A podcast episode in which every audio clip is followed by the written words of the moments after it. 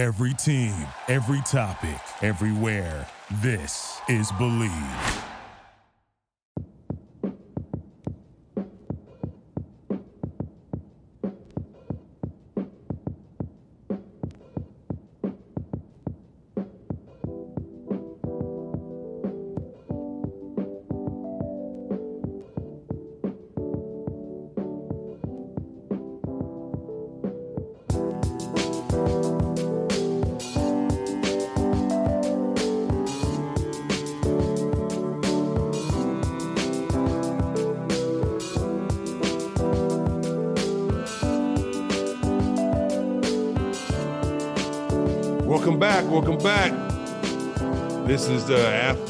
Reed hosting the Athlete's Journey.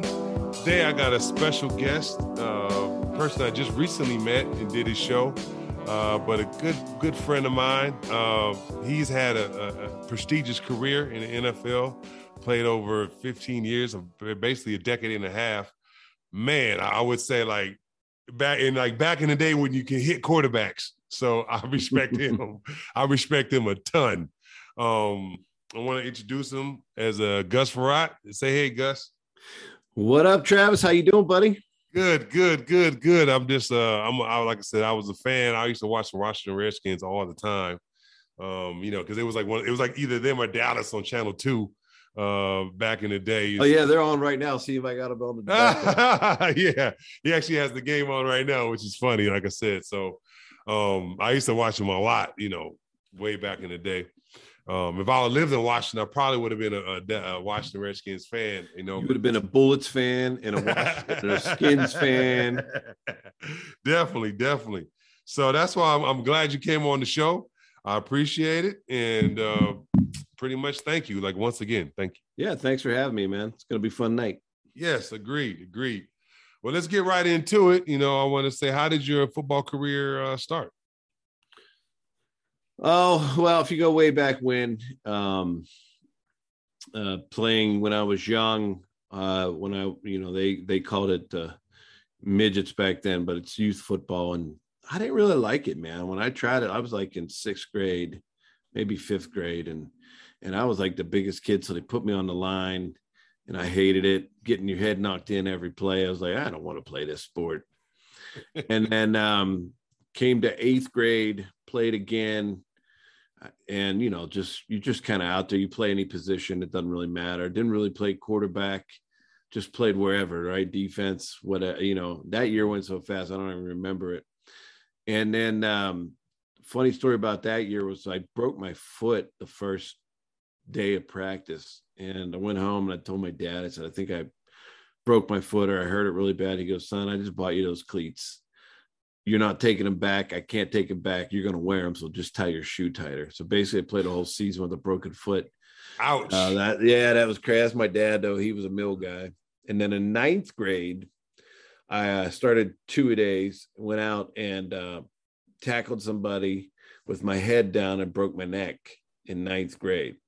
So ninth and tenth grade, never even played football. Wow. Well, then I came back in eleventh grade, and just basically was playing quarterback at that point. Mm-hmm. Um, just because I could throw it. I played baseball. Uh, you know, I healed up, was playing baseball all the time. And then uh, my senior year, ended up playing uh, defensive back and and uh, quarterback, and just you know got back in the game and when you're young, you heal up no matter what happens to you. So I really never played quarterback till I was a, a junior in high school, and it was a wing tee, and we ran the ball. We never threw it. so then um, went to a Joe Butler Metro Index camp after my senior year in football. Got recruited by you know there were a lot of colleges there. Got recruited by Tulsa, uh, Louisville, um, Kansas State, Temple, uh, my first big recruiter was Michigan, but they got their quarterback, so they quit recruiting me. Where I would have went to Michigan, mm-hmm. and then, then just ended up Tulsa. I like David Rader, who was my head coach, and and went there, and and I had five great years at the University of Tulsa. Nice, nice, nice. Well, you already just said it. I was going to ask you what were you interested in playing the other sports besides football, but you said baseball, right? Baseball. yeah, I played sport. baseball. I love baseball, man. We won state championship. We came in first, second, and fourth in the state in my three years in high school baseball there, basically. And then I love basketball too. I mean, um, loved it, but you know, my senior year, I wasn't really going to play because I was a little more of a football and baseball guy. Mm-hmm. And the first week out in basketball, I absolutely just crushed my ankle, just twisted it really bad.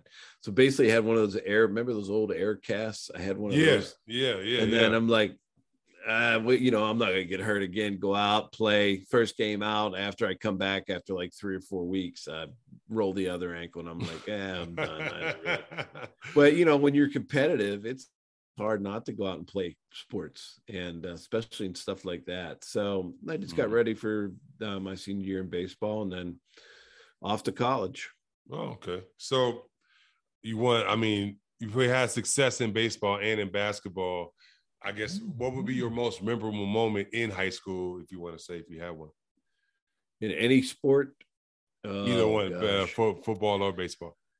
Well, obviously, we won a state championship in baseball, which was which was so much fun. We had a really good team, really good coach. Um, you know, a lot of these things you hear about how coaches bring people together, but they're still tough. You know what I mean? Like, but mm-hmm. not mean. Mm-hmm. He was like that, right? He got us all to play together as a team. Uh, we just had some really gritty, really good players. Uh, we had a player on our team, um, Denny Harriger, who was a uh, he went on and pitched into pros. He was our ace in the hole. I mean, we probably wouldn't win anywhere without him. I was I was young. I was a sophomore when we won states, and so I was a I was the right fielder, but you know I was young, strong, throw the ball. Um, and then the other one was in in my senior year in football. We went to the playoffs, and that was the first time our school ever went to the playoffs in football. Oh wow! Yeah, that's think about that. that was a long around a long. I mean, my dad went to school there, and my dad's forty years older than me. You know, so that school, our high school, has been around since early 1900s, and then just think in 1989 was the first time we ever went to the playoffs in football, which is crazy. that is crazy. wow. That's yeah. insane. All right.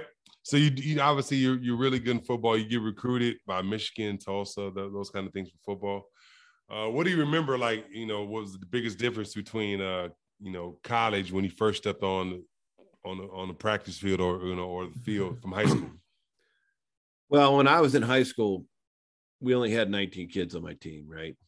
Mm-hmm. So, uh, you know, our freshman class at Tulsa, you know, we had 25 kids, so that's already bigger than my high school team. And for me, it was, it was just kind of getting to know other people. I came from a small town outside of Pittsburgh, Pennsylvania. Mm-hmm. Never really knew a lot of other people than my hometown, and it was just kind of the everything was wonderful about it was the diversity the different people from different backgrounds mm-hmm. and we're all coming together to play the same sport. And mine was uh, you know i was competing with all the other quarterbacks. Uh, there was a kid from uh, where i grew up. There was a kid from texas. There were you know people from all over. And so uh, for me the greatest thing uh, about it was just man you know there's this whole other world that I didn't really know about that all these kids come from because mm-hmm. we didn't have the internet. We didn't have all that stuff. And so all of a sudden I get to compete against these kids from Texas and all these other places. And, and uh, I was redshirted my freshman year. Mm-hmm. And then my second year, um, I just wanted to play. And so my, um, I, I did a little punting. All right. So I had a, I did punting there. And then um, our quarterback, my second year, quarterback uh, got hurt and blew his knee. And then he came back my third year for medical redshirt, TJ Rubley. Mm-hmm. And uh, we, he had a really good year, and I was a starting punter, and I was the backup quarterback. So, and then after that, I got to play uh, my last two seasons in college, and just ended up having a, a lot of fun and a good career. Nice, nice. You were a punter too? yeah, yeah, yeah. I loved it. I had a long, one of the longest punts uh, so we were playing in a Freedom Bowl out mm-hmm. your way in mm-hmm. Anaheim, mm-hmm. and um, we line up to punt. We are playing uh, San Diego State in that game, and I had an 89 yard punt. So I, I had I absolutely nailed one, and the guy went back. It was over his head, so he went back to catch it and went off his hand, and then it rolled the whole way down to like the three yard line, right? And we were at the complete other end of the field, so it counts. So I was like, oh, that's pretty sweet. But also that year, we beat Texas A&M that year, and we played them in Tulsa, and I had a one yard punt. So I had both both things happen to me that year. a one yard and an 89 yard. Respect, yeah. So when that. you see that, it's a bad feeling when they go off the side of your foot. I imagine. I imagine. I imagine. All right. All right. So you you start you, you start your junior year in college. Um, do you are you like on the throwing team? Or are you on a, a team that you know there's a lot of running like you were in high school? Or you know, well, yeah, it was um Coach Rader, who was our head football coach, he was all about throwing. We were in shotgun all the time, mm-hmm. kind of like they know they are now in the pros. Mm-hmm. We did that back in the '90s, in the early '90s, and I had some. I had one receiver. I had a couple really good receivers, but one went to the pros for a while. His name was Chris Penn.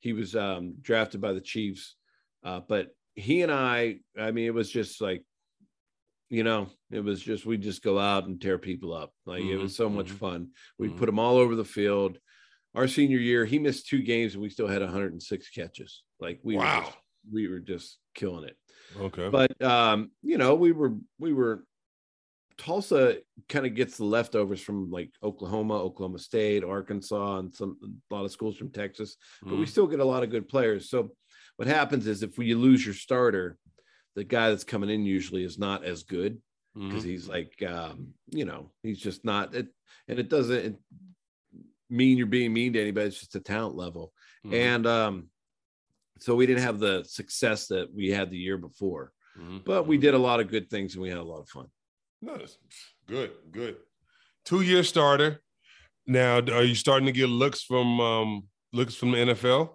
from uh, from your senior well year? it was crazy. I got invited to the combine mm-hmm. uh, to throw all five days. So mm-hmm. some quarterbacks come in, like I wasn't highly touted. Some quarterbacks come in and they can just come in for the quarterback workouts, right? Some quarterbacks they bring in like four or five in, like I did, and they throw all five days to every position whenever they need a thrower. And I was like, yeah, whatever I got to do, you know, I'm gonna go. So I was there for five days. Um, I'll never forget. Um, uh, what was his name? Quarterback from Syracuse that year in '94. He was my roommate. I saw him one time, and I said, "You're not staying around. You're not throwing." He goes, "I'm going first round. I don't need to be here." I don't think he was even drafted. Oh and wow! So um, yeah, so I mean, that's just kind of how it was. You, you, can't come in with an attitude or an ego. You just got to do what they ask, and and you got to go out and perform every chance you get. And so that's what I really tried to do was just be humble. And at that time, I was living back in uh, Pittsburgh with my now wife, but we were we were going out back then, and she was in nursing school at Pitt, and I was actually got an internship with the Pittsburgh Pirates. So oh. after my senior year of football, I internship I interned with the Pirates because I didn't know what was going to happen. That was my field of study that I was doing. I interned with the Pirates. And then after the combine, I had all these coaches come in and I didn't have a pro day. Mm-hmm. mm-hmm. My pro day was going out to some random field in Pittsburgh or calling the University of Pittsburgh and asking them if I could use an indoor facility or wherever I could throw. And so these coaches would come in and I'm throwing routes to a guy who never played football in a tennis facility. So there's, you know, they're, they're, used to going like all these schools and and you know, but they keep coming. And so um, you know, I'm kind of one of those guys that's under the radar, get drafted in the seventh round. Uh, that you know, I have an agent at that point. He's telling me you're going to get drafted. Teams keep calling, but you know, it never happens. And finally, around the second day in seventh round, it happens. I was only the fifth quarterback taken in the seventh round. So there weren't many quarterbacks taken that year. Um, but you know, you can't look back, you can't hold it against anybody, and and you just go out and and I was drafted by the skins, and you go out and you bust your tail and you work hard. Now I have to ask you uh, a question, two questions actually. On draft day, how was that process of like that day? You know, like I, I know you're just sitting around watching, watching, uh, you know, people drafting, drafting, and two, how did you feel when you heard that, you know, you heard your name get drafted by Washington? Well, that day was well, two days really, right? The first day we're at my my folks' house where where I grew up, and uh, you know they have their family. My dad was one of fifteen kids, so we had a, he had a big family, Mhm. um, and my mom and everybody we knew were there. My girl, uh, my wife now, Anne, she was there. Um, her dad was my high school football coach, so well, their family was there. So it was a big deal, you know. And the first day goes by, I don't get drafted. The second day, everybody comes back, and you get the call. And uh, you know, it's it's uh the Redskins, it's Charley Casserly. Hey, Gus, we're gonna take you with the next pick. We're so excited, you know, all that stuff. We're so excited to have you. Can't wait, coach. You know, you know, and but you don't even know what to say, like because you never nobody tells you what to say in that point. You just Mhm. say, yeah, yeah, yeah, okay, coach.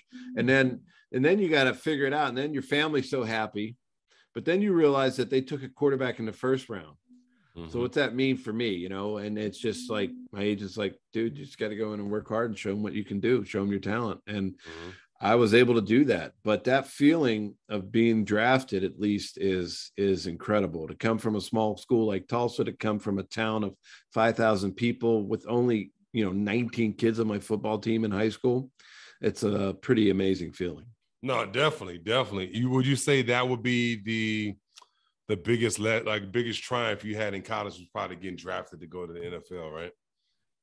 Yeah, I mean, uh, I think that just um, going and playing college football was lucky, you know, Mhm, because mhm. there's not many guys that get to do that. And then being drafted was, um, I loved it because, you know, you don't get on my team that I played for, there was only one other guy drafted. And a year before me, there were two years before that were two other, three other guys drafted. So it doesn't happen that often at Tulsa No, and so you know that was a big deal and then coming from my hometown um i don't know if you've ever seen the movie all the right moves yes, yes. Um, so it's not exactly like that but our town was a mill town there were two factory huge factories there and, and then you know that my dad's family was one of the big families that worked in the factory all his Oh, you know okay, so it's kind of like that there's a lot of pride there's a lot of people pulling for you Mhm. um, and you just figure you got to go out and make the most of it and and do everything you can to make the team.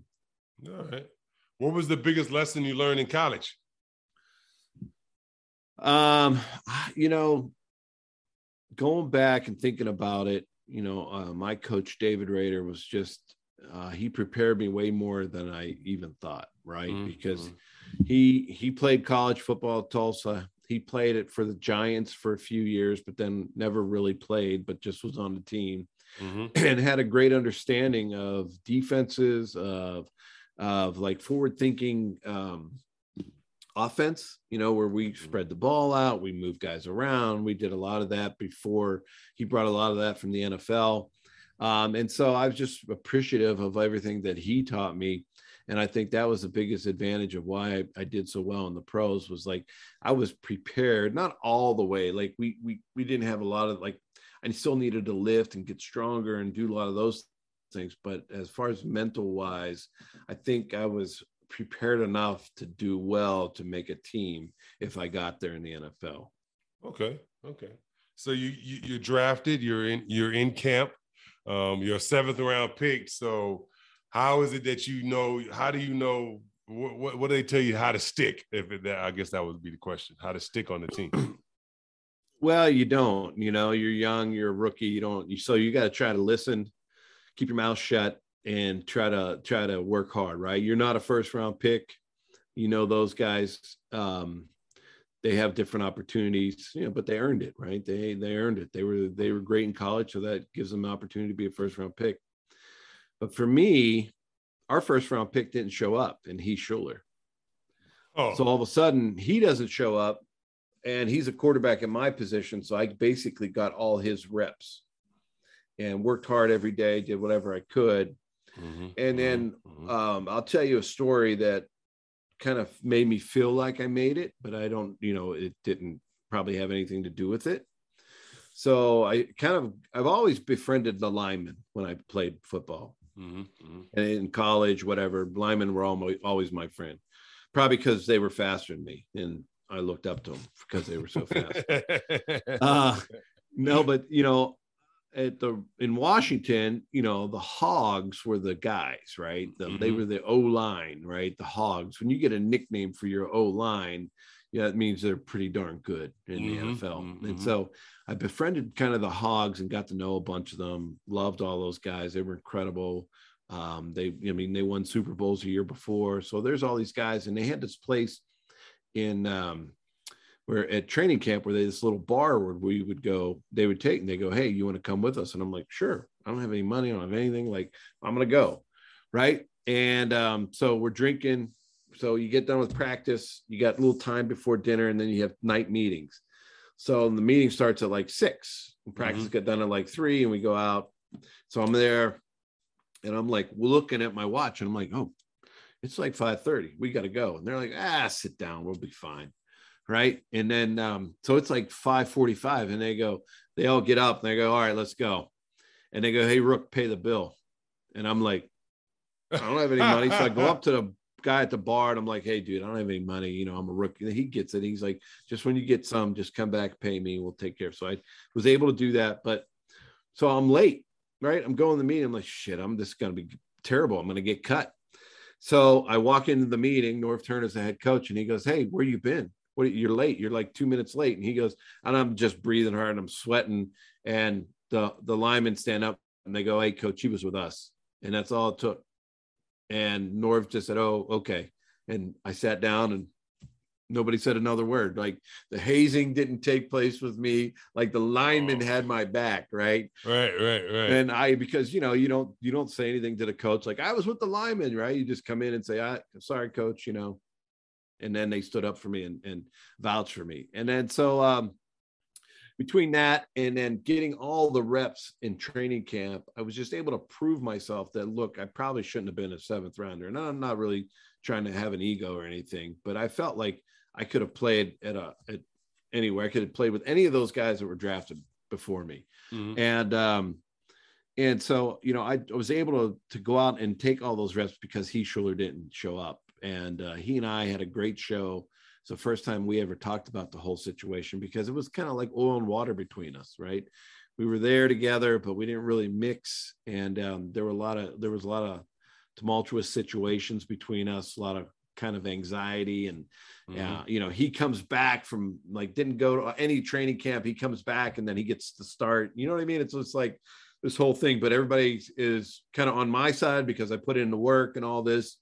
But he's a first rounder. He he deserves it. So um, so getting to stick there, everybody's story is different, man. You just don't you just don't know how it's going to be, and the only thing you can do is never say no. Do as much as you can Mhm. and go out and work your tail off and study. Like they want to see that you're mentally ready, that you're physically ready, and then that you're emotionally ready. You have to have all three talent levels to be good in the NFL. Man, I understand that. I mean, like I said, I, I've never played. I, I played football like all the way up to about high school, uh, and then I got hit in the in the leg once, and I was like, oh, all right, let me focus on basketball. So I always wanted to know like how is like the mental preparation as long with, along with the physical in in, in NFL. You know, Well, just yeah, like you have to be. I mean, there's no doubt you have to be tough. You have to be Mhm, willing to mhm, mhm. uh, be in a car wreck and get back out and go do it again. You know what I mean? That's what it's like. You watch the game. The game is going on behind me. People say it's soft. It's not the old ways. Yeah, it isn't. They've changed the rules and.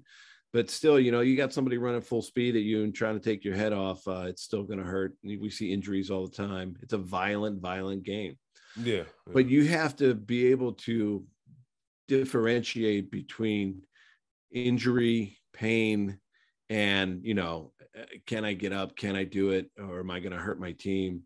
And for me it was just learning that from my dad. Like i told you that eighth grade story Mhm. that was my whole career. Like i broke my neck came back broke my foot you know i never missed. And he just he just there's all kind of things that happened to me. You know i remember i i burnt my i was in science class in high school and i burnt the back of my hand where you put your glove on for Mhm. baseball and he said just put this stuff on it you'll be fine don't worry about it like it hurt like hell when you put your glove on but you know your dad made you tough because he made you do all these things and sometimes I think that there's an element of that that when we watch football is missing a little bit with some people, but it's always been like that.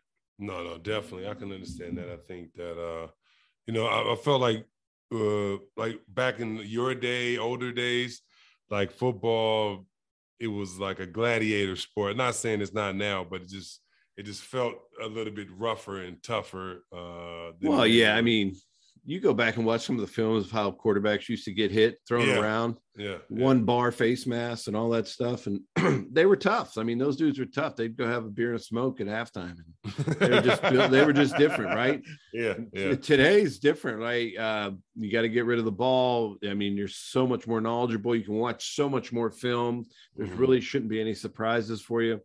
And the way that guys take care of themselves now is completely different um, than it was back in the day, where you know you're not guys didn't really care or watch what they ate. You know, they knew they were going to go work out, and that's just how it was. And now it's completely different, where they know that the what you eat is going to affect how you how you recover the next day. You know, how you feel going through a season, all that kind of stuff. All right. So, how many years did you spend in Washington? I was in Washington for five years, um, and we lived there for six, my wife and I. But Mhm. um, uh, you know, I love DC. It's a it's a great town. I love being there. Um, you know, things didn't work out for me. Coach and I butted heads a little bit, and then um, you kind of move on. And you know, trying to figure out where to go next is tough because you build a life and a family here in five years at this place and you thought you were going to be there and then all of a sudden they're like the team goes yeah you got two years on your contract but we're going to cut you and you don't Oh. get paid those two years you just get cut and then you're just like all right where are we going to go next and your agent tries to find a team Man, that that is like the insaneness of a football, like NFL contract, where like you might have two, even three years, and they just release you. I never understood that. You know, like I'm just like, you, I always felt like you should always get your money no matter what, no matter what they do with you. Um, but I like Well, said, it's crazy it's a one-sided contract right Mhm, you mhm. sign this contract you put your name on it four years 25 million and they cut you after two they gave you a five million dollar signing bonus but your first two years you made eight hundred thousand dollars because everything was backloaded they're like all right we'll just get somebody else we'll bring somebody else in and they don't pay you any i've lost more money being uh you know cut or being a you know leaving a team than i've made in the nfl wow, really? Yeah yeah i've lost a lot of money Dang, I never knew that. I, ne- I never knew that. You know, man, that's crazy. So my my when I played with the Dolphins in 05, hmm I signed a contract in 05, two-year deal. It said, okay, I'm going to play for base salary. And everything I do is incentive based. So everything starts, completions, touchdowns, everything is incentive based. I make this, you know, I throw this many touchdowns, I make do this many plays, all this stuff. My my money goes up, which Mhm. that's kind of how I like it because I got to prove myself, right? That I got to go out prove. And if I make all my incentives, then my next year's contract goes way up, right? From the base salary that I signed for. So I make all my incentives, make this money. Next year, I'm so excited to be back with the team again. Off season, coach calls me and he says, Hey, we got to cut you. And I'm like, For what? He goes, Well, you're too old. And I'm like, Okay, I'm 36, but we just had a great season. We should have been to playoffs. We were nine and six. And, you know, we have a great team. Just draft a young kid. I said, draft a young kid. Let me help him. And he'll be the starter for you for the next 10 years. Like, I don't care. Just, you know, give me my contract. Let me finish it out. And he goes, Well, if I pay you, he goes, if I pay you, then I have to cut these other guys. And I'm like, Well, yeah, that's not my problem. That's that's your that's your money guy that has to figure that out. That's not me. Right. And then um, he goes, Well, why don't I just bring you back for the contract we had last year? And I go, No, I earned all this money. I earned this. I put my blood, sweat, and tears out in this football field, and I earned this to be the starter of this team. And he said, Well, I don't see it that way. So gone. Second year, lost all that money, and just how it is, man. That's that's the NFL for you. That's crazy, man. That's a heck of a story. So you, uh, but let's go back. You like you do your five years in Washington. They cut you the last two years. Where do you go next? So I go to Detroit next and absolutely love Detroit. Um, we just had a blast. We had a great team, great locker room, had a lot of fun, made the playoffs, went back to Washington to play them in the first playoff game and lost to them. Uh, we did we didn't play our best game that day, uh, but and then stay there one year. And uh, I played a lot that year, and it was between myself and Charlie Batch. Uh, mm-hmm. Jim Zorn was was my was our quarterback coach, and and Zorny called me in. He said, "Hey, we're going to sign Charlie to a huge contract, even though you played ten games for us and did really well. We're gonna we're gonna sign Charlie. We think he should be our starter, and we're gonna let you go." And that was it. And so, looking for another team, end up going to um, uh, after that, go out to uh, uh, Denver, mm-hmm, mm-hmm, mm-hmm. and uh, at Denver for two years. Shanahan, same thing. Hey, you, you know, we'll come. You can come back at a base contract uh, or whatever. And I went in and I said, hey, look, Cincinnati wants me to come be the starter there. I don't really want to go there. I'd rather stay here. And Coach Shanahan basically said, you got to do what you got to do. And I said, mm. oh, okay, that you don't really want me right? Yeah. So I'm gonna yeah. go with somebody who wants me. So I got Cincinnati. Not a great year. Probably one of the worst years I have ever had in the pros. Okay. Um, just it was the whole organization was dysfunctional at that time. Um, there were a lot of things going on. I had a wonderful coach in Dick LeBeau, was just an incredible human, but just wasn't, you know, he wasn't allowed to control anything. Um, and it just, it just, it just had a rough year. And then after that, mm-hmm. go to go to Minnesota, play there two years. We, we had an incredible team with Moss and Culpepper and so many wonderful players. Uh, we should have been we should have won two Super Bowls those years. That's how good we were. No. Uh, but we didn't. It's the NFL. There's always yeah. parity. Yeah, um, yeah, yeah. And after that, my offense coordinator, um, Scott Linehan, leaves, goes to Miami. That's the year I go to Miami. Mm-hmm. Played there one year. Go to Scott leaves to be the head coach in St. Louis, so I go with him. And then um, so I'm in St. Louis two years, and I'm like, okay, I'm done. Like I'm I'm 37. Like I've played a long time. Let's go figure out where we want to live and raise our kids. And um, I get a call from the Vikings. They have a new head coach at that time, Brad Childress. Brad calls me up and he says, Hey, I want you to come back up this kid we got, and I think you can really help him. And I looked at my wife. She said, "Yeah, why not? Let's go do it." So went to Minnesota um, and played my last year in 08 in Minnesota. Okay. Wow. That's a that's a long and discussion, you know, like a long and crazy career, but also like a lot of traveling, a lot of just. Oh yeah, man, it's crazy. well, it's not as much as you've done. I mean, I didn't have to learn a new language. I didn't have to learn how to say chicken in like seven different languages, right? I, yeah, I had to deal with some crazy accents like in Minnesota and different places, but that's about it. Well, no, I, I would say the difference between me and you is that you actually had your family. You know, like did your family was your family going with you from place to place to place to place? Oh yeah, that was always important to me. Mm. That's probably why we don't have as much money as, as we should because we were always moving and renting homes and moving our kids and putting them in schools and doing all that stuff. I mean, uh, my wife and I, our priority was always our kids, mm-hmm, mm-hmm, trying mm-hmm. to give them the best of education and anything we could. No, I just, I understand that. I mean, you know, like I said, like I think it was a good thing, you know, uh, because like yeah, you you, you could have been like the single married guy in these cities, but bringing a family is always like you know a good thing to me. Yeah, you know, but you are you are kind of single for a little bit, like because when you go to a new team, your family is left behind you, right? They're they're left kind of. My wife was left with three kids, kind of getting the house ready to move or dealing with all that stuff, and you're at the new place because you have to fit in. You have to go to a new team.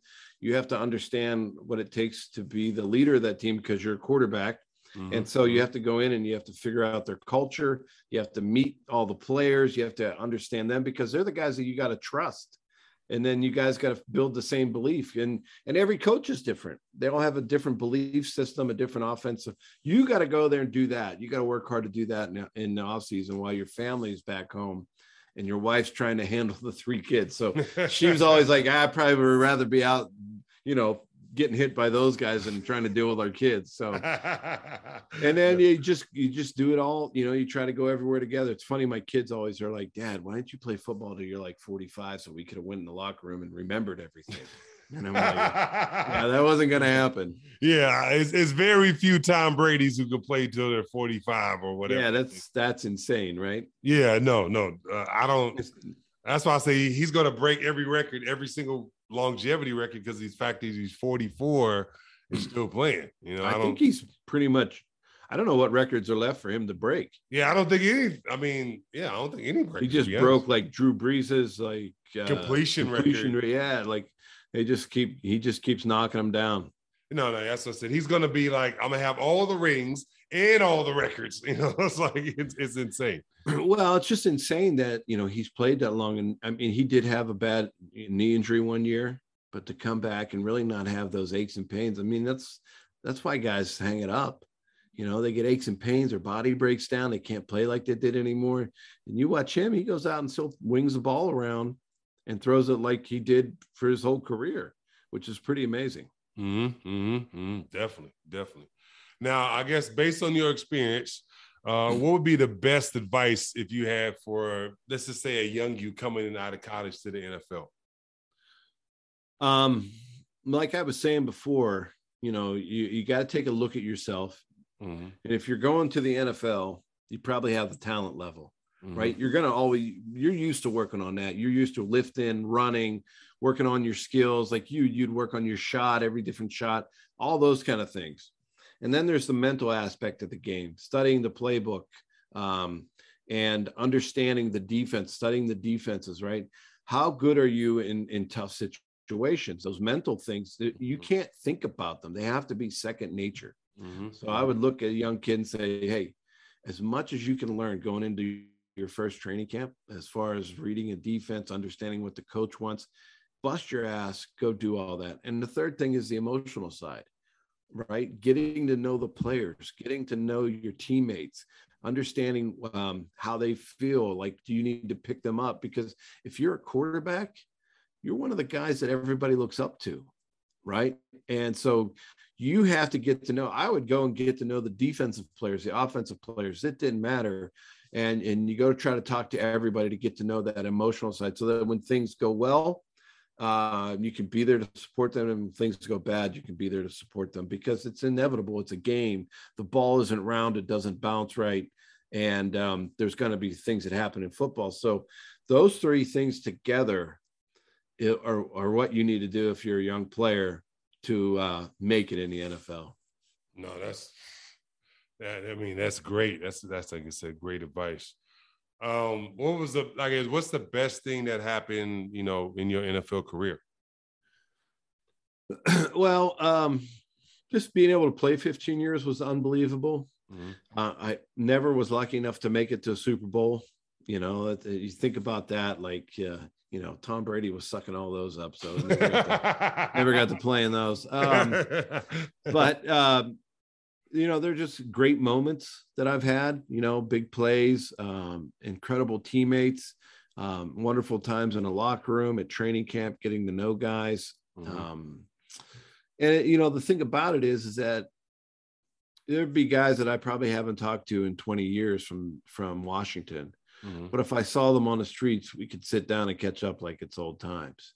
Mhm. And that's probably one of the hardest things that we have to deal with is like now that I'm back in Pittsburgh and I live in a town and yeah, you get to know some people, but there's nobody here that that that did what I did. Mhm. And there's some Steelers that live around here, but not a lot of other guys. And it's when you're trying to relate to people, sometimes that is really difficult in that, in that sense because um,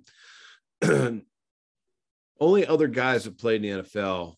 No offense to anybody who didn't, but really understand what what you went through in all Mm. those hot days in training camp, right? And getting your tail kicked and and going through meetings, thinking you're going to get cut, and everything else that happens. Mhm. So there were so many good and bad things that uh, you know I don't, uh, you know, the I don't regret anything I did. I don't uh, wish I did anything different. Um, it was all done for a reason, all for a purpose. Yeah. No, definitely, definitely. And what would be your biggest triumph in the NFL? What was your biggest moment, if you want to say out of your 15 year well, uh, you know, my biggest moment was one of my f- most fun moments was in my last year of my career. We had the ball. It was just a great game. We're um, playing with the Vikings. We're playing the Bears. Big rivalry. Mhm. What you just saw last night, right? They played last night, Mhm. and there's always it's it's always it's always gritty, it's tough, right? The teams hate each other, and that's just built into it like after years and years. Um, so we're in the dome, we're playing the Bears. Uh, they're driving. Our defense has a huge goal line stand, fourth, fourth and goal. They stop them. We get the ball. It's literally on the half yard line. And Darrell Bevell, who's now the interim head coach of the Jaguars, is our offensive coordinator. And he calls 999 FC. And I'm like, whoa, what do you mean? He goes, yeah, we're not going to run it. Like we have Adrian Peterson. Like, let's just run it out and get some breathing room. He goes, no, we're going to throw it. All right. So it's just basically two by 2 mm-hmm. All receivers are running a go route. Tight ends are down the seam. Well, tight end is slot down the seam. Two guys outside. And um, you know, I said, "All right, fellas, here we go. Give me some time. Let's let's complete something down the field." And I said, "Hey, if it's not open, Adrian, just get open and I'll check it down to you." And um, sure enough, we go back. They're playing cover three. Peanut Tillman's the corner on my left. Uh, and when they're in cover three, a lot of times those cornerbacks are taught to cheat. So they play the seam and the outside guy. They're right in the middle. And I was just staring down Visanthe Shiancoe. He was our tight end. And I'm just staring him down. And I just let it rip down the sideline to Bernard Berrian. And um, it's like everything that you were ever taught in 15 years all fell into place in one throw. Like throw it three yards from the sidelines, throw it 45 yards downfield, and it's the perfect, you know, ball. Mm-hmm. And and Bernard just ran right underneath it, went for 99, and the place erupted. And it was just uh it was just a wonderful, wonderful play. But also with all the emotions and the turmoil of both teams playing each other mm-hmm. and how the mm-hmm. Vikings fans are there. Yeah, it was just a it was it was a great it was a great play.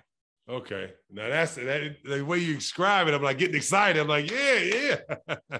oh, yeah. And it was great because at play, there was a photographer in the end zone of that play. Mm-hmm. And he had one of those like a uh, you know, a fisheye lens, it looked like, but it was able to take the whole play and the stadium in the back and every, you could see everything. And then he took it right when the ball was like launched. So you could see me going like this and the ball's up in the air and everything happening. So I took that shot and I got like 15 or 16 of those and I framed them real big. And I got all of the people that were on the field with me to sign them all like all the linemen, and I gave one to everybody for Christmas. I gave a head coach one my my quarterback coach, and I was like I gave everybody one of those, and um, it was just because it was such a memorable play. It was so cool. No, no, yeah, definitely, definitely. That's a heck of a that's a heck of a game, a heck of a touchdown too. Now, so to go fast forward to uh, you know when you when you retire do you know exactly what it is that you want to do or are you just kind of trying to figure things out no because my life was family and football and i look back now if i did like you asked me a question what would I, advice would i give a kid like going back i would say go back everybody you get to meet write their name and number down because you know never know who one of those connections can help you with after your football's over mm-hmm. and then also continue your education right. Like do something go intern somewhere in the off season even if it's for a month mm-hmm. or, you know, or, or, go back to school, study something, whatever it is. Um, mm-hmm. Or if you love to like, for me, I was an always an outdoors guy. Mm-hmm. I thought I was gonna, you know, be an outdoorsman because that's where I grew up in the country. You know, just go, go take that time and go do that stuff. Um, mm-hmm. because when you're done after 15 years, you're like, all I knew was football. Mm-hmm. And yeah. not that I'm, uh, you know, I graduated college, and not that you're a dumb person, but um, I didn't take advantage of enough opportunities that were presented to me. Plus, I was moving all over the country. It's not like I was in the same town all the time. No, no. So when you retire and you're sitting there, the one great thing for me was I had a family that I loved and I was I knew, right? A lot of guys are so focused on everything else, their football and they're going out, you know, when you're young, everybody wants to do those things. And then you don't realize that you're sitting at home one day and you don't know your family and that's why divorce rate in the NFL is like eighty percent, right? Because oh, wow. guys come in and they're like, you know, what am I? You know, what do I do? And and so for me, family was always important. So when I transitioned, I didn't know what I wanted to do for a job, mm-hmm. and I ended up coaching because that's like the easiest thing, right? to go and coach the sport that that you played for 25 years mm-hmm, straight. Mm-hmm, mm-hmm. And then uh, when we finally moved back to Pittsburgh, I coached a little bit because my sons were playing, but I was kind of done. and uh, I just said I gotta I gotta do something else, and that's when I started to. Uh, I had a guy I met. We became really good, close friends, and he started an, uh, a company. And I would just go work with him and try to learn as much business as I could. Mm-hmm. And that transition's tough, tough for everyone. No, definitely, definitely, definitely. I remember when I retired, I was like, okay, my son's three. I got to figure out. I don't know. I don't necessarily want to coach. So okay, I'm gonna go go to sales because it's dealing with people. You know, right? You know, and I was like, I work for Enterprise. we'll pick you up. You know, yeah, we'll pick you suit, up. Yeah, wear suit and tie every day. Like I was that guy, six eight guy, picking you up in a Honda Civic. You know, yeah, right, so, right. Like, in driving, green like, suit. Yeah, I remember green suit. So yeah, I was that guy for a couple years. I was like, yeah, this ain't yeah, this ain't for me. So I had to. Yeah, I mean, I coached high school ball. I was a head coach for three years. Uh, mm-hmm. Enjoyed that. I tried to go back into the NFL at like five years after I retired, but it was too late by then. Like, kind of, you kind of miss your prime. Like, they want you to come coach right when you're done, right? Ah, uh, okay. Um, okay. Because once you're out, you're kind of out. Like, even though you know a lot of people, you just you lost connection. You lost that connection. Yeah. To yeah, get back yeah. in. Um, and so there's so many guys I know that are trying to find their way. Now there are guys that just, you know, when you're at the top of the world, uh, a lot of football, you know, the stars, they obviously have it a lot easier than a lot of other guys. Mm-hmm. No, I, I, I definitely agree. It's easy if you're a Shannon Sharpe or Ray Lewis or you know those kind of guys to kind of like oh, I'm gonna go into broadcasting or whatever the case is. Tony Romo, right? And you and you see a lot of those guys are Hall of Famers, yeah, right? Yeah, that, yeah. that go in there. They get they get opportunities. They get, hey, you're this Hall of Famer. We're going to give you every chance to go and be great. But then you see some other guys who weren't that have pushed have been good, like Romo. Yeah, he yeah, was a good yeah. player, but he's not going to be. I don't know if he'll be Hall of Famer or not. but he's an incredible what he does oh, right now. Gosh, he's one yes. of the best out there. Everybody the loves. Everybody loves listening to him because he explains the game well to the people. Mm-hmm, mm-hmm. No, definitely. I watch the games, a lot of his games, just like to hear him talk, just to kind of learn, you know, like what he's talking about or what, what the NFL is about. But definitely. But no, it's um, I always felt like the transition for any athlete in any sport is just like super hard. And uh, you know, it's always like a lesson to learn, like to to get to be learned to figure out, okay, finally I have something that I like. Yeah, I think that's like when I was on your show, we were talking about the alumni situation, right? When you're an alumni, who do you go to? Where do you go when you're done? And our alumni has been getting better and better. NFL alumni, our, our Players Association, mm-hmm. uh, they're doing more and more things to help guys transition. Um, you know, they'll hold conferences that you can fly to and go meet companies and all this. And sometimes that's good, sometimes it's bad. A lot of guys don't want to do that. They'll come and and they'll do something for you. They'll sign autographs, they'll play in a golf tournament, they'll do charity events, but they also want to get paid to do that. And so, but they necessarily don't want to go work eight hours a day. You know what I mean? Like that's so there's there's things that are good and bad about the alumni, and I think they're all getting better. Like guys are more uh apt to tell them like, hey, this is what we want, right? And so the alumni are trying to do that. All right. All right. Well, my last question that we always ask, um, you know, every every guest on the show, well, I always ask, uh, is the every at, at some point in your career, you know, everybody's career, they get into maybe some lower points, you know. And I always ask this because I, I want people to kind of know if they're at low points in their career or after their career is over, how do they get out of it? What did you do to get out of maybe your low point uh, you know, of your career or out of your career? Yeah, so there was a point in my career and when I was in Washington where I had uh, a major kind of incident happened to me where um, I scored a touchdown, I headbutted a wall. I mean, everybody watches it; it's everywhere, right? And you go from being the guy on, on the Washington Post and the talk of the town to the talk of the nation because you did something that they're going to play on ESPN for every month for the rest of your life, mm-hmm, right? Mm-hmm, um, mm-hmm. And so a lot of people see that, and so there's two ways to handle it. You can I mean, I went through it. It was tough going in to see my teammates after that. And you kind of say, Hey, it was an accident. It happened, right? You just kind of move on. Coaches couldn't move on from it. That was one of the big reasons I was I was let go from the skins. Um, but I didn't let it affect me. I play another 10 years after that. And and what you got to do is like you're going to have adversity in your life. You're going to have problems in your life. And the only way to get out of them is to face them.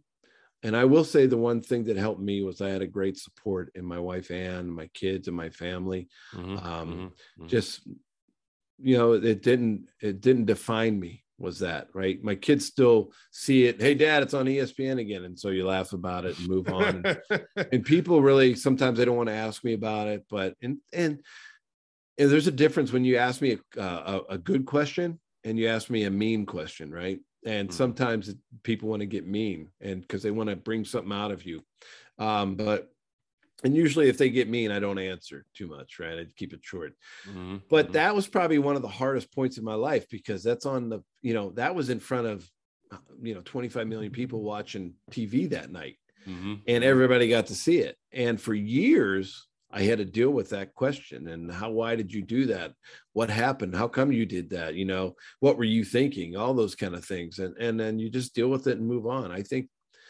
uh, I just wanted to um, definitely makes you humble, mm-hmm. right? That uh, things can happen to you at any time and change your life. And I didn't want it to define me, and so I just kind of push it off and laugh about it. And and really, my wife Ann, she's so tough and strong that she just she just willed me to to be better than that.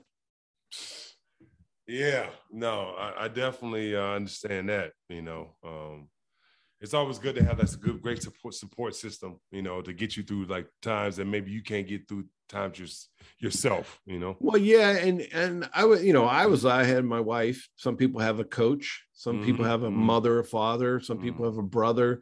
Everybody has a different support system, mm-hmm. and the reason it's there is for you to lean on them when you need them. Mm-hmm. Mm-hmm. Definitely agree with you, one hundred percent. Yes, you know, I gosh, I'm so grateful and so thankful for you to come on the show. Uh, you know, like I said, I appreciate you so much. You know, like I said, I used to watch you back in the day when I was a kid. So I definitely uh like just want to say thank you. I appreciate Yeah, you don't got this stuff up here like I got. Yeah. no, see, I cut my hair.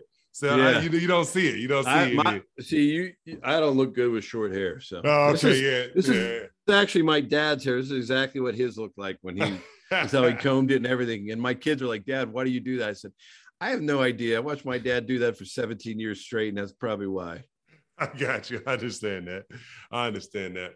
Well, um, let people know, like I said, what you're doing. Uh, you know, your show, like I said, you know, uh, when I came on was super good. I, I, you know, I listened to like a couple of episodes of your show. It was really, really good. So I got it. I want to make sure you talk, tell the people where, where they can find you yeah, everybody can check me out at Huddle Up with Gus. Uh, you can go to huddleupwithgus.com. You can go on any social media at Huddle Up with Gus. Uh, they can follow me at Gus Frerotte. And, uh, you know, you can check us out on sounder.fm. Uh, that's who hosts our podcast. And you can listen to our podcast, Huddle Up with Gus, wherever you listen to your favorite podcast. Uh, we're on every channel out there. And it's just a show that's incredible. I love to talk to people. It keeps me in the game. And I talk to not only football players, but like you, basketball players, people from every walk of life, because sports played a big part in most of our lives. Agree. You know, and, mm-hmm. and people don't know that until you start talking to them about when they were a kid and what they learned from sports. And and it's a it's a big deal. And it's a lot of fun to to talk about and share everyone's story. No, definitely. I definitely agree. Uh, you know, it's it's always sports is weird because it's like it, it transitions you from a boy to a young man to a man uh, you know, to right. fig- figuring out how life is, you know. Yeah, if you took that first hit in your leg and you'd have been like, "Oh, I like this," you would have been a football player. Yeah, you'd like, you'd been a tight end. Definitely agree with you on that. Definitely agree with you on that. My, my, it's funny. I have a family member, my cousin. He he played football, but he played football, uh, you know, up to high school. And he was like, "Man, I should have, I should have kept playing. We both should have kept playing." I was like, "No, yeah, you could have kept playing. you could have been playing. No, I was not gonna be continue after after that hit." Yeah. I was not. I was not about that. hey, some people are meant to do it. Other ones aren't. That's no, no, definitely, definitely. Well, you can you'll be seeing uh you know Gus uh interview coming up pretty soon on the athlete's journey. You can definitely uh people who've been listening, thank you. I appreciate it. Uh keep subscribing, keep listening. Uh you can find uh find me at at Travis W. Reed on Instagram.com and also uh, Travis W. Reed on Facebook. like I said, I post all my shows, all my you know social media. Like I'll be posting this interview uh, with Gus on on uh, on my social media platforms, but it'll be on Spotify, you know, Apple Podcasts, etc. Thank you, Gus, once again. I like I said, I appreciate it, and uh, we, we hopefully we can get you on again. I want to get you on for like a football segment for the playoffs or something. Oh yeah, we'll just put the game on the background. We'll yeah, yeah. Because like I said, this year is going to be so interesting to see. There's no, I want to say Kansas City starting around into that I guess the team of the AFC. But I don't know. NFC is so wide open. It could be Green Bay. It could be you know Tampa Bay. It could be the Rams. I don't know if Tampa Bay doesn't get their guys back. It's gonna be rough. Well, yeah. Uh, what's name's out for the season? Uh, Godwin. So Godwin's out. But AB is you know, they got AB is back. AB's back. Yeah, uh, yeah, yeah, yeah. Um, uh, who's the other receiver? Evans. He's he's, he's got a little injury. Yeah, they got to get Fournette back, so they got some things to square up, you know. And, and at this point of the season, you want to be peaking, right? You want to be going getting to your best. And last year, Tampa Bay was doing that. This year, they kind of yeah, yeah had yeah. some injuries at the wrong time. No, but no, Green Bay. I don't know. I think they're the favorite to win the NFC. Yeah, I don't say. I don't know. Like I said, I, I would say the only team I think that can actually beat them in Green Bay it would be Tampa. I just think, you know, Brady would probably be the only one that can do it. I don't know if any of the other teams can go into the frozen tundra and beat them. This is just my opinion. Yeah, no, I agree. I agree with that. You know, at first, the beginning of the season, I thought, oh man, Arizona's a different team. But then they've been the last few weeks, they've been showing their true colors. Yeah, I think there are a lot of talent, you know, a lot of sizzle. I think, you know, Kyler, you know, Murray's great. But you know, when the real football starts coming, it gets a little bit colder, it hits start to hurt a little bit more he gets banged up. He always getting little yeah. nicks, not, not not in season ending, but always banged up a lot. You know. Yeah, my favorite guy to watch is guy in your neck of the woods is uh, Justin Herbert. Oh yeah, love Justin. He's oh, big, man. strong, sturdy guy. You know, I, I wouldn't be surprised if uh, if they didn't have to meet Kansas City in the AFC Championship because they have that. They should have beat him last game. They, they should have beat him. They, to yeah. me, I'm like, you're playing Travis Kelce and Tyreek Hill one on one. What are you doing?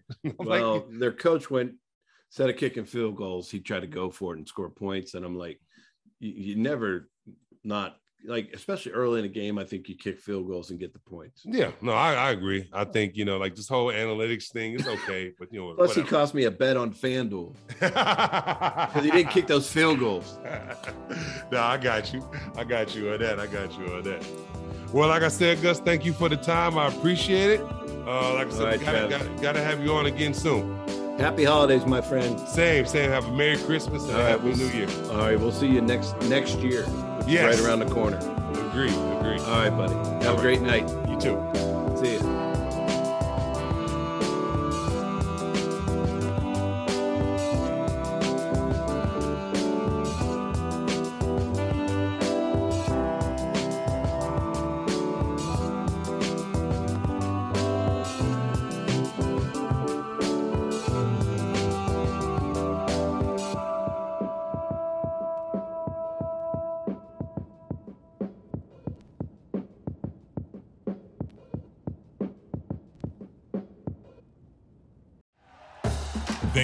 Listening to Bleav. You can show support to your host by subscribing to the show and giving us a five star rating on your preferred platform. Check us out at Bleav.com and search for B L E A V on YouTube.